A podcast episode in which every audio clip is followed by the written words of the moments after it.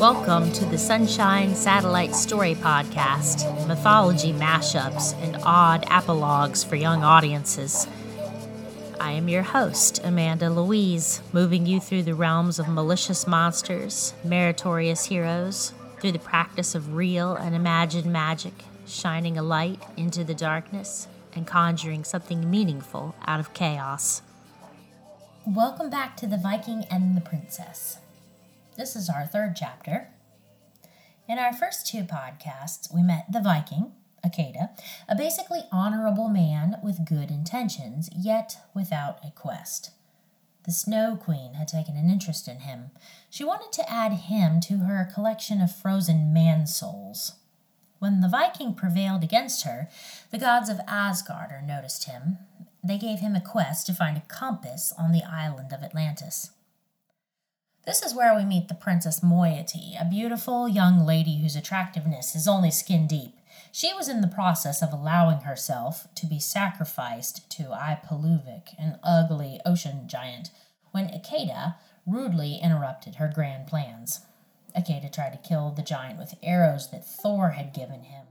The problem was that the arrows, which were wrought from the same type of silver as Thor's hammer, boomeranged back into the quiver before doing any real damage to the intended target.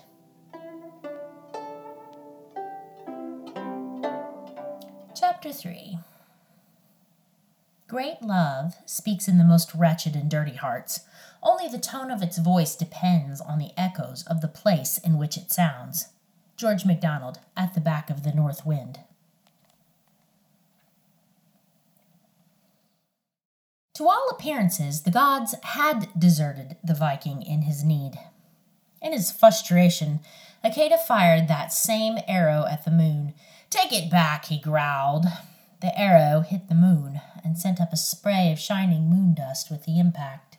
Perhaps, in some cases, the Viking's instincts were smarter than his brain, and perhaps this actionable lack of philosophy is what we could attribute his good fortune to in many cases. Perhaps his willingness to take the next step, any logical next step, protected him from the overwhelming stagnancy that overtakes men like moss overtakes stationary stones. Peers had sometimes accused him of brash and unsafe action, but no one ever accused Akeda of lackluster procrastination, which is the greater evil. The arrow returned to the quiver fully drenched in moon poison. This poison is released from the moon every 28 days when it is in full bloom. That is to say, when it is a perfectly round globe like a white seeded dandelion. When the world was young, people knew about moon poison, how it drifts its dusty seeds out into the solar system on lunar flares. Today, after landing on the moon and scientifically evaluating its surface and finding mostly igneous rocks, modern man has disposed of any new speculation concerning moon makeup. However, if the astronauts had taken up residence and observed the moon firsthand through its cycle, they might have reported otherwise. It is important to remember that all things magical, or miraculous, are made of the same atoms and elements as the rest of the universe. Water can be turned miraculously to wine, but first it has to flow through the vine. There is nothing strange about that. And so again, without prelude of excessive forethought, Akeda fired the loaded arrow at the guffawing giant, and this time, when it hit its mark, the moon poison dissipated into Ipoluvik's bloodstream. In his youth, Ipaluvik the Terrible had grown fat, munching on Eskimos and picking his teeth with narwhal tusks. These days, he fancied himself a snowbird, relocating in his middle age to the sunny Mediterranean. He would still visit his mother up north, and she would chat with him about what she wanted him to get her for her birthday, or nag at him for never being able to maintain a marriage. Sometimes she would put the two together. Oh, my little snuggy mumps, she would announce as though the thought had just occurred to her. Did you know my birthday is this spring? Maybe you keep your next wife without taking a bite out of her. Then maybe you could visit me with sweet little baby grand stinkies on my birthday. Ipaluvik thought that maybe he would like to have some little stinkers to carry on the terrible heritage of the Ipaluvik namesake, but self restraint is not something any child learns when they are catered to by doting mothers. This is especially true in the case of children who are the size of several elephant seals. So, Ipoluvik's well meaning mother had spoiled her son, and in the process spoiled any chance at hearing the thumpity thwap of little grand stinky footsteps in her home. Ipoluvik was really intending to actually entertain the thought of perhaps not taking a bite out of this wife. He was going to try to save this one for his mother. Well, maybe only one small bite. It was just that whenever he tried to only take one small bite, he always wound up eating the whole wife. He did not think this was any fault of his, it was just that it was a shame to let the rest of the wife go to waste with profuse blood loss. If they would just stop bleeding, he would not have to finish them off. All these thoughts evaporated from Ipoluvik's conscious mind as the poison crashed its way into his brain like an explosion of light. He felt as if the full spectrum of the rainbow was glowing over his head and emanating all the way to his sacrum. Open mindedness nestled in like a deer tick. A thought of vengeance against the Viking for robbing him of his entitlement entered his mind. He did not evaluate the thought as being good or bad, but simply let it exist in his consciousness alongside his inner self. And then a thought of hunger and then a thought of his armpit itching traveled through his consciousness. Ipoluvik let each of these thoughts pass through his mind without latching onto them, and as he ceased to attach meaning to his thoughts, he slipped deeper and deeper into a trance like state at the bottom of which he found an all encompassing, empty, ignorant bliss. The Viking and the princess were not aware of the details of Ipoluvik's stroke of mindfulness they only saw his jaundiced eyes roll back into a slightly smiling skull as he slipped calmly below the rolling blue waves. Come on, jump into my boat. Akeda was completely aware that the moon poison had a short half life and would soon clear itself from the giant's bloodstream, even quicker given the amount of seawater he was most likely swallowing. I, most certainly, will not do any such thing. Moiety retorted, disdainfully emphasizing each word. Besides the fact that this Viking had spoiled her pity party, the haughty princess was suspicious of anyone military or masculine looking as being patriarchal. At the very least, they were sure to insist on telling her what to do. She had always fancied the company of slight, unimposing men, attributing it to her artistic tastes. The real reason she liked feminine acting men was because she was so narcissistic. She could not imagine being attracted to anything that looked very different from herself. And oh boy, this broad chested, bearded abomination fit the bill of every toxic thing that Moiety did not like. He probably hunted deer, too, just for fun. She crossed her arms and flopped herself violently down into a seated position in the bottom of her flowery craft. Moiety thought that she came across as dignified and smartly decisive with her cool refusal. Akeda thought she looked like a funny little wet cat. Whatever their initial impression, the necessary action was for the princess to climb into the Viking's boat. Her soggy raft was now barely buoyant, Akeda imagined that it would not be a difficult thing to pick her up by her hair, but dismissed the idea as not practical in the long term. She was sure to be one of those women whose cooperative disposition was inversely related to proper hair arrangement. Proper introductions would prove to be more fruitful than a fistful of hair. My name is Akeda, the Viking began. Akeda? Boy, he snorted. What kind of name is that for a Viking? Are you some sort of half breed? Akeda could not help but feel the humorous irony of being taunted by this little woman in a sinking ship. He remembered his father telling him that he should not fight anyone who was not bigger or tougher than himself. Only cowards kick three legged dogs. He did not think this is what his father had in mind, but he laughed despite the insult. Moiety did not take the Viking's mirth to mean anything but disrespect. She may have looked exactly like a wet cat, but she was not quite as helpless as a kitten. She still had a few tricks up her sleeve, or more specifically, she had a large kite in her backpack. She hooked her feet into the chrysanthemum craft and unfurled a lightweight, rainbow shaped sail. When the wind filled it, it was so large a plough horse could have easily walked under its arch. I cry out to you, north wind, if ever you have had mercy on maidens, to carry me away. And for quite a few ridiculous moments, nothing happened. Soggy moiety glared angrily at her bemused rescuer. The smack, smack, smack of the rhythmic sea energy was the only noise that passed between their impasse.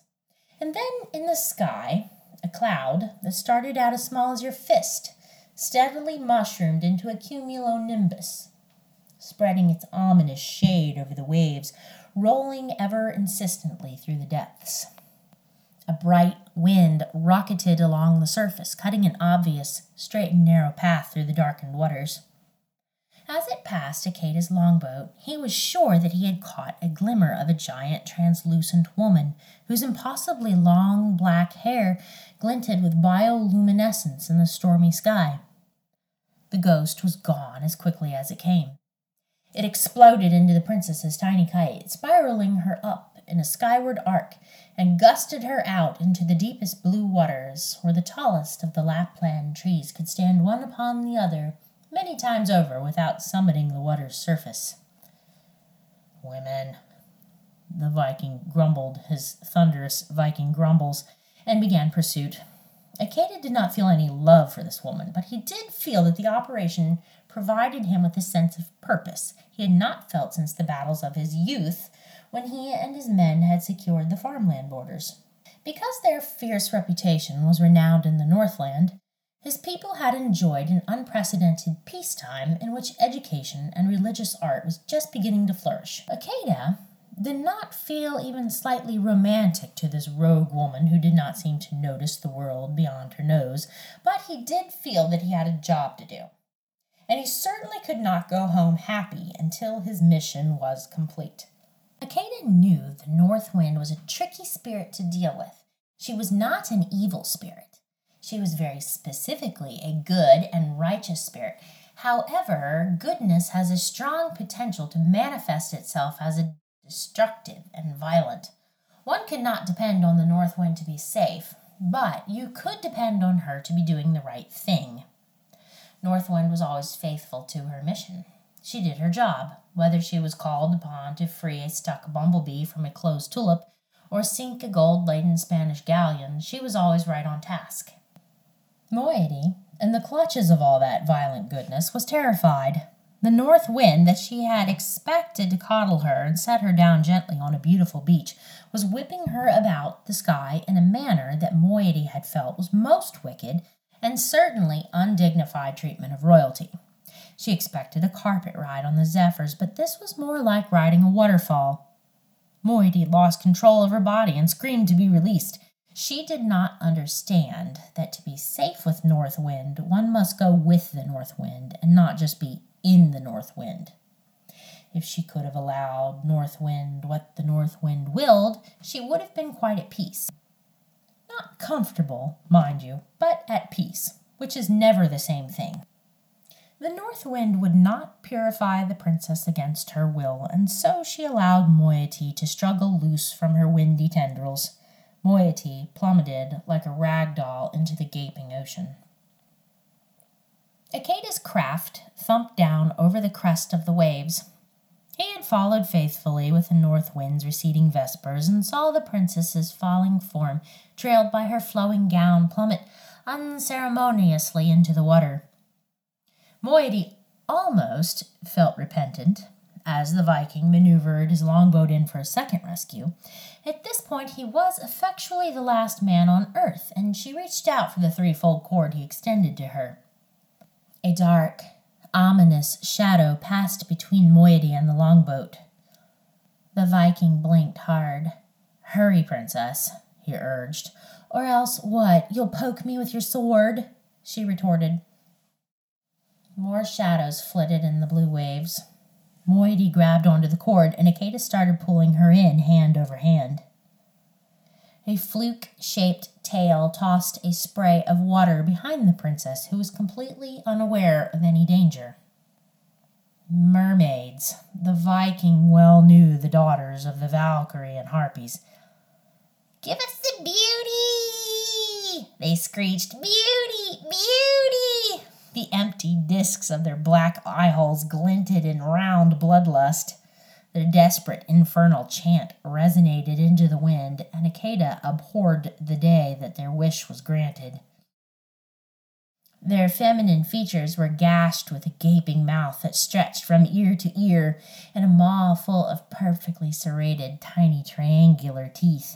The Knew of the peculiar dietary habits of mermaids from their skirmishes and sharing the seas with these slippery foes.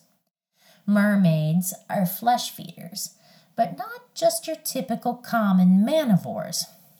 When they feast on young women's flesh, they become beautiful for a short time.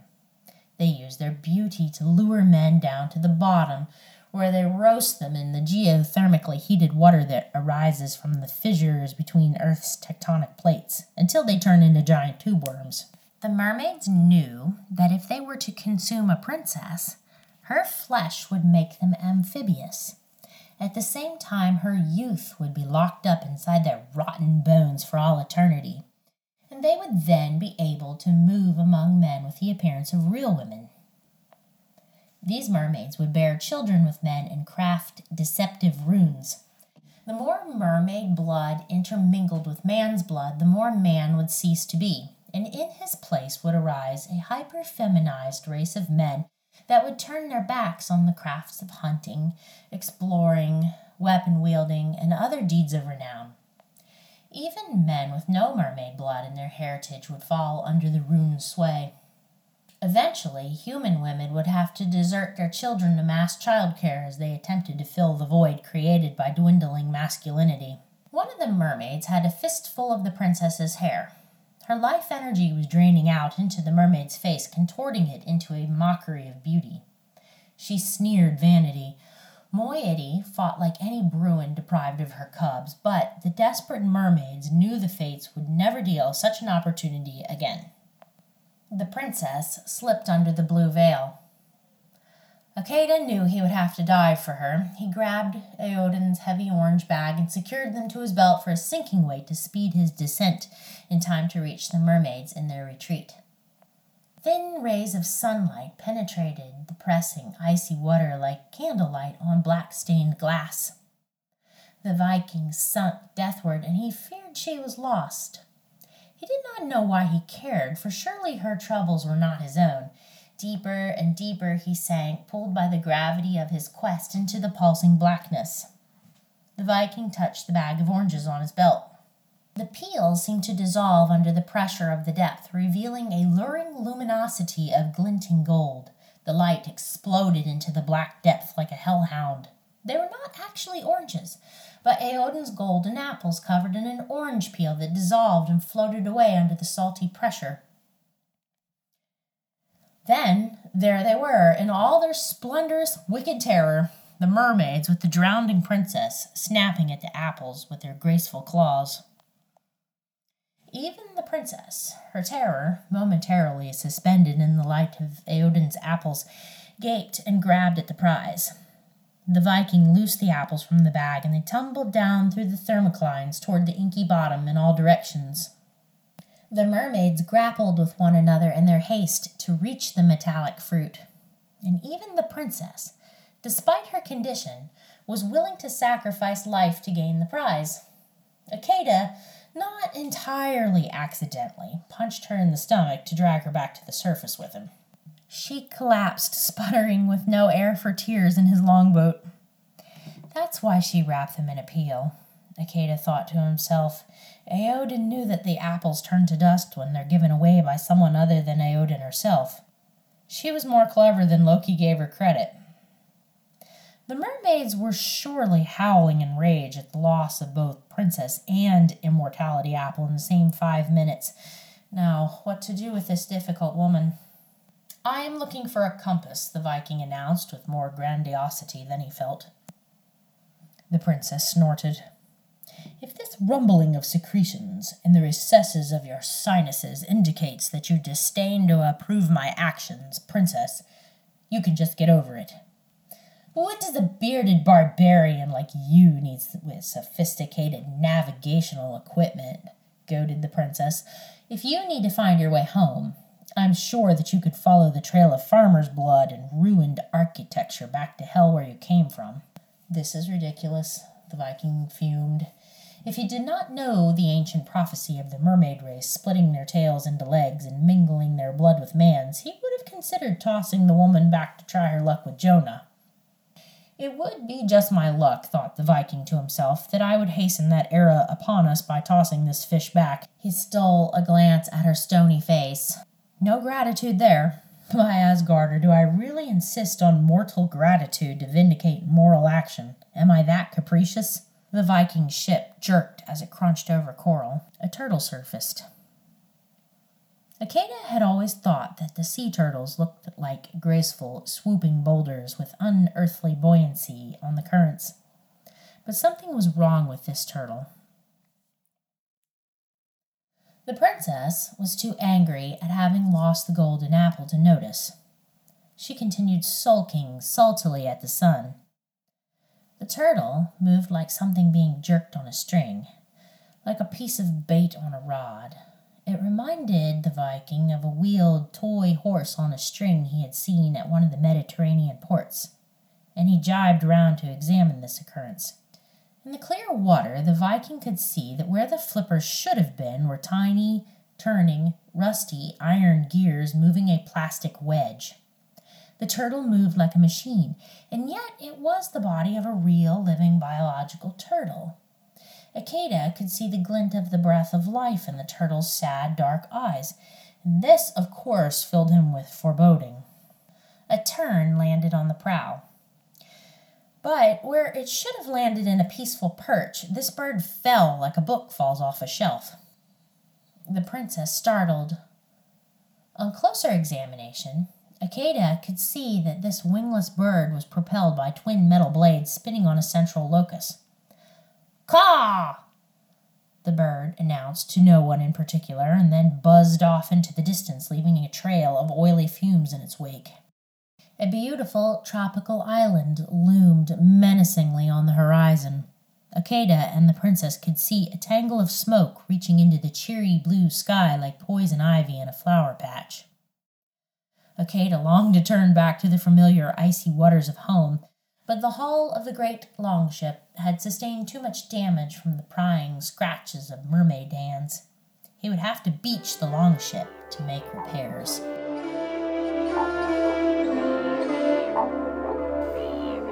Thank you for listening to this Sunshine Satellite Story Podcast. This is an original story by Amanda Louise Van Stratum. All rights reserved. For more original stories and poetry, including links to purchase text copies of my books, please visit me at sunshinesatellite.com. If you've enjoyed this story, please let me know by leaving me a review and rating in the comments section. I hope to hear from you soon.